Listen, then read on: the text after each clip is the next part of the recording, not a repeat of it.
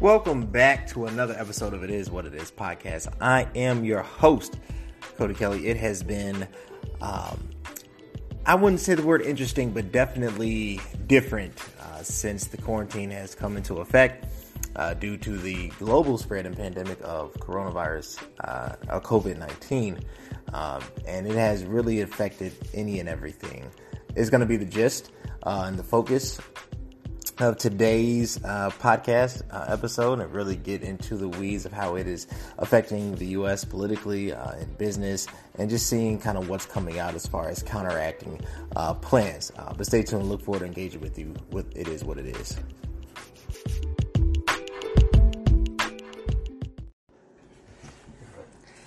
Uh, Trump's vision. So to counteract the effects of coronavirus he has proposed a bill that is before the Senate right now that the Democrats and Republicans are debating over a stimulus package to revive the U.S. economy over the last week.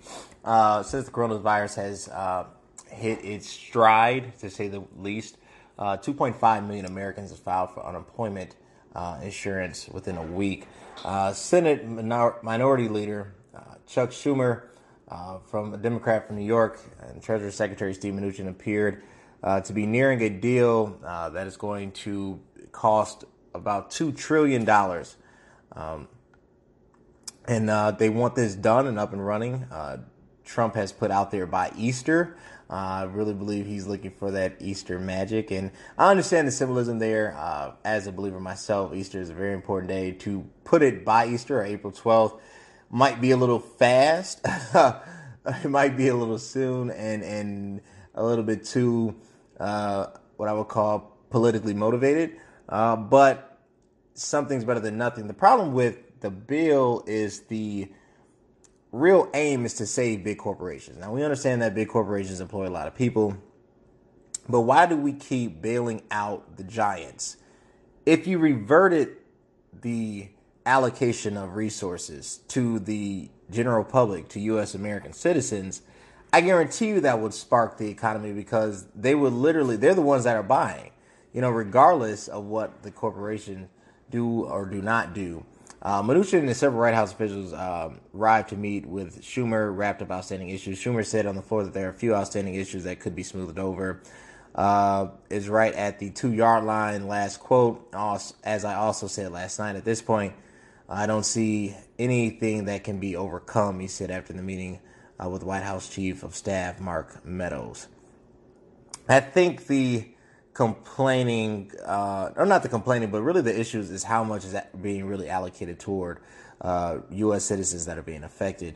This proposal only provides an additional $600 per week uh, from the $1,000, uh, or no, $600 per week above what a person's state already provides, uh, which is expected to replace 100% of most people's salaries. Uh, so I think right now the negotiations is to remove uh, the phase in of direct payments to the original version of the bill, which means that lower income individuals would receive uh, $1,200. So basically, income from individuals that uh, make less than 75000 a year. The, the problem with that analysis or the problem with that aim is not that they don't need it. No, is that what is it stemming from? I, I'm, I'm assuming, unless they're counting this 2019's federal taxes that have been submitted already. So really looking at 2018, that number varies, you know. So what do you do with the middle class family that makes a hundred, you know, thousand a year, you know, or, or, barely gets over the 75 mark? You know, do they not qualify? But they can still be within the same parameters and ultimately have the same negative effect uh, that the 75,000 and lower um, happens to uh, occur in.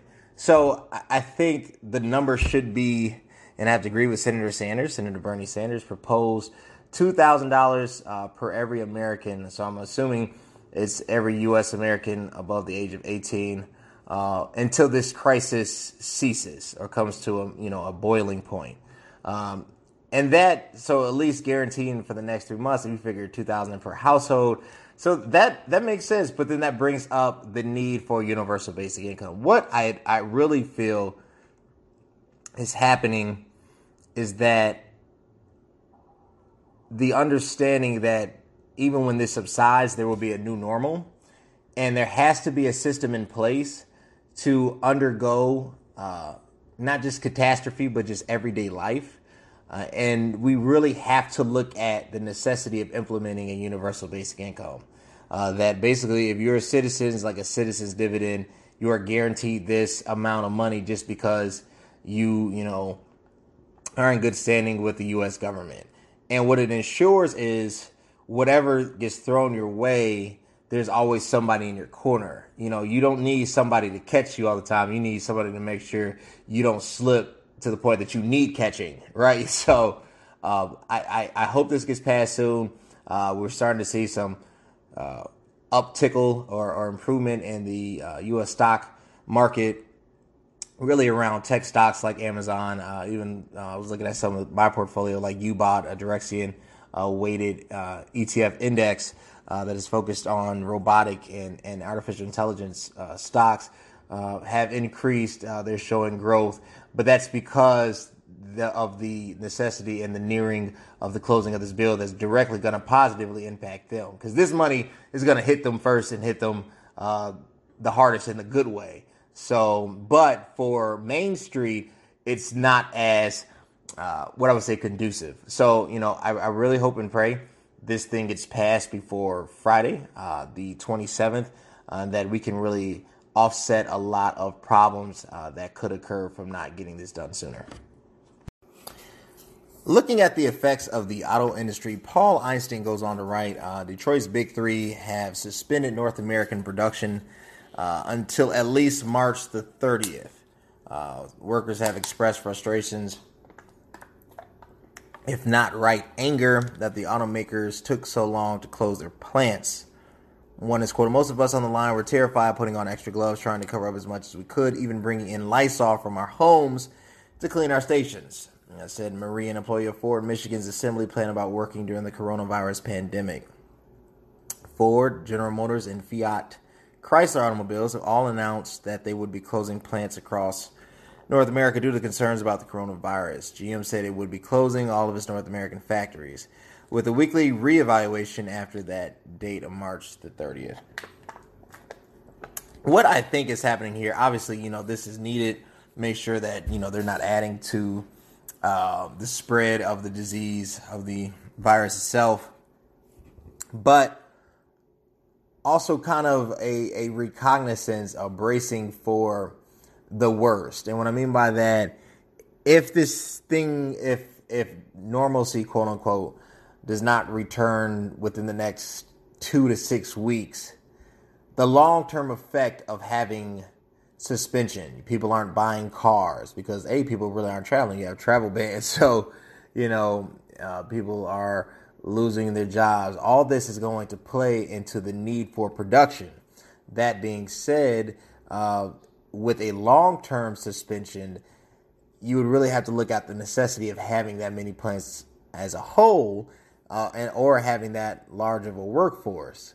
Um, and unlike you know a, a, tech job or a sales uh, uh, sales job, you know some of this uh, like these these uh, factory workers are not or cannot work remotely, so it creates the new normal, right? So I think this reevaluation is not just seeing when they can reopen up, but also how long can they sustain uh, large facilities, uh, volume hiring? How long can they sustain uh, this amount of human capital? Now, obviously, I, am for and I'm advocate for human capital, uh, but businesses will always do what is in their best interest.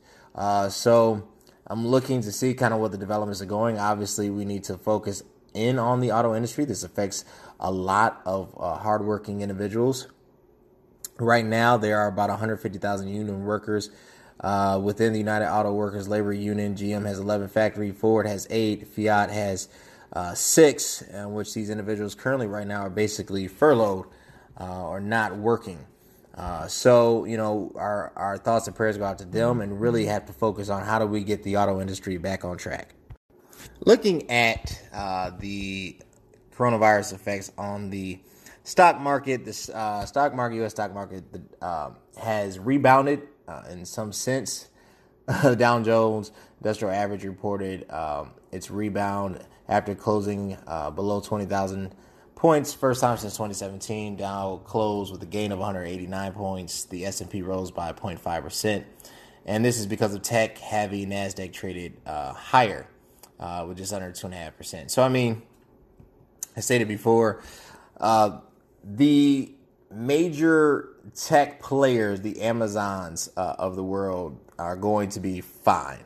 Uh, and then your retail stores like Walmart, because the need for food is so is such uh, increased, is greatly uh, increased over the last uh, week to two weeks.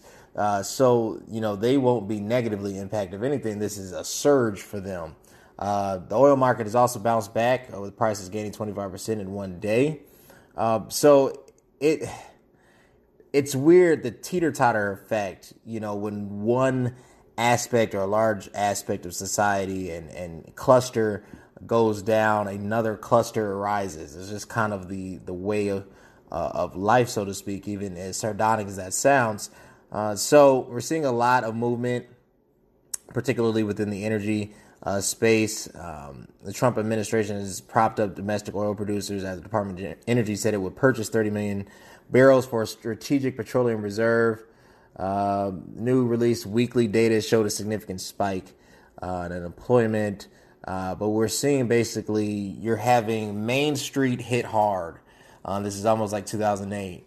Uh, so your your average worker, your you know nine to five, blue collar, white collar makes less than you know 150k uh, they're they're the, potentially the most vulnerable. But then that segment that's not like that, right?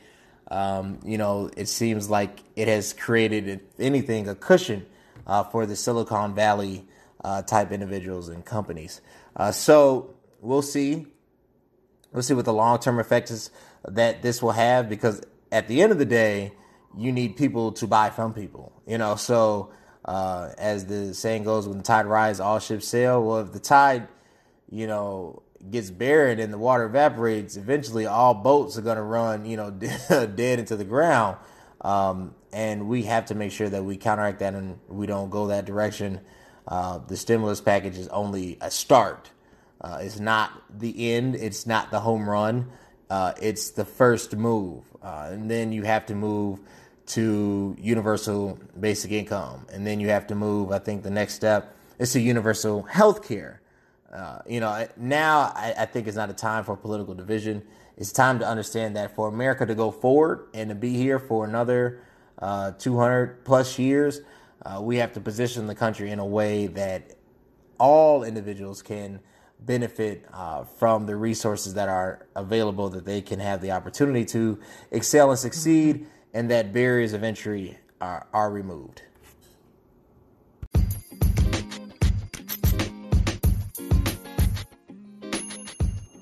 Look, it has been another another episode of It Is What It Is podcast. Uh, definitely due to the recent events, I'm gonna try to be more consistent with providing uh, relevant data and putting out more content. Obviously, it seems like every day there's something new that happens, a new proposal or legislation or a recommendation or just something uh, so let's stay uh, attentive and aware and let's uh, stay connected.